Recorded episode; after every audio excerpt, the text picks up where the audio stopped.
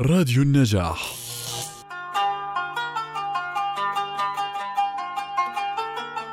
اسكت هس يا ابني، بس هذا شدني وهذا زقني، هو ضربني وهو عضني وأنا لسه عاقل بس رح جن.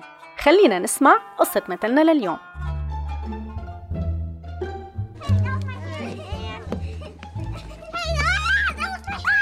خلص انت وياه كنو يا عمتي، الله يرضى عليكم والله تعبتوني، كنو اهدوا تحتنا جيران.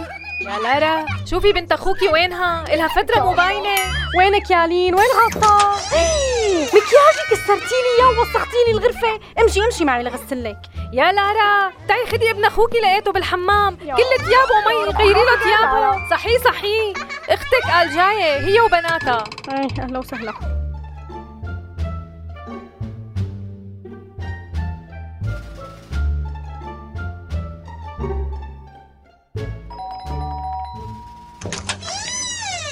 أهلا وسهلا بنتي، تفضلي. مين؟ اختي وديما وريما، يا عيني كملت. أهلين اختي، لك شبك شعرك منكوش وحالتك حالة كأنك طالعة من المعركة. قلتي لي شبني؟ شرفي. اي والله صدق اللي قال، قاضي الولاد شنق حاله.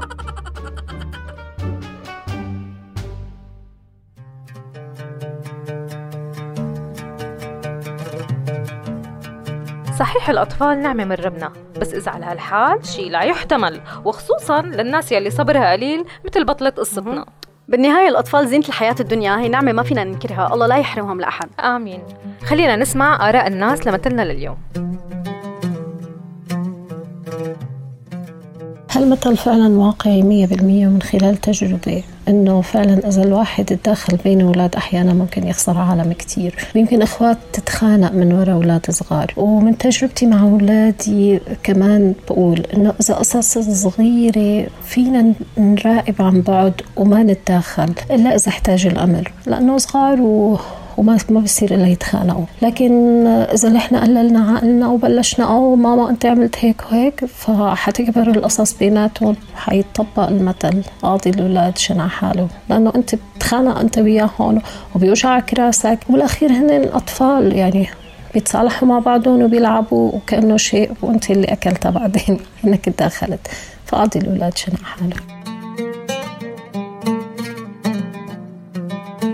صراحة هو هذا المثل كلش حلو بمدلولين. المدلول الأول إنه مشاكل الأطفال دائما ما تكون تافهة وأسبابها سخيفة، وأصلا يعني غالبا ما تكون بدون سبب، فالخوض بها بلا فايدة، ودائما كل طرف راح يعتبر نفسه هو صاحب حق لأنه طفل ما عنده أي عقل. والمدلول الثاني واللي هو الأحلى، الدور العظيم اللي تأديه الأم، لأن الأم دائما ما تلعب دور قاضي الأولاد لأولادها، وبما أنه القاضي ما تحمل وشنق حاله، بس ما فد يوم سمعنا أنه أم شنقت حالها بسبب مشاكل اللي بين أولادها، فهذا الشيء كلش حلو وجميل بحق الأم.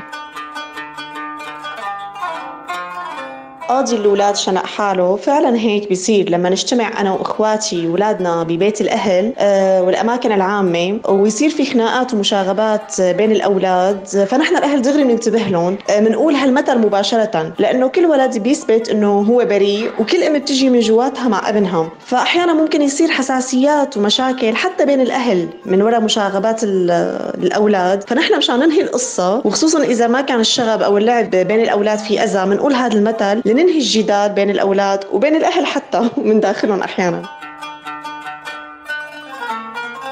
هذا المثل كتير حلو واقعي، لأنه الأولاد كتير قلوبهم طيبة، فهن بتخانقوا هلأ وكمان شوي بيتصالحوا، والأفضل ما يتدخلوا الكبار، لأنه بس يتدخلوا الكبار بتصير المصيبة أكبر. خلوا الأولاد على طبيعتهم.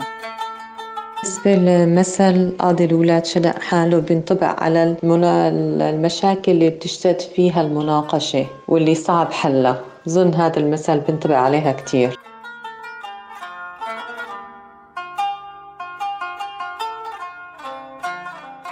وهيك كانت آراء الناس لمثلنا لليوم. استنونا بموسم جديد مع أمثال جديدة من برنامجكم أمثال ستي وستك على راديو النجاح.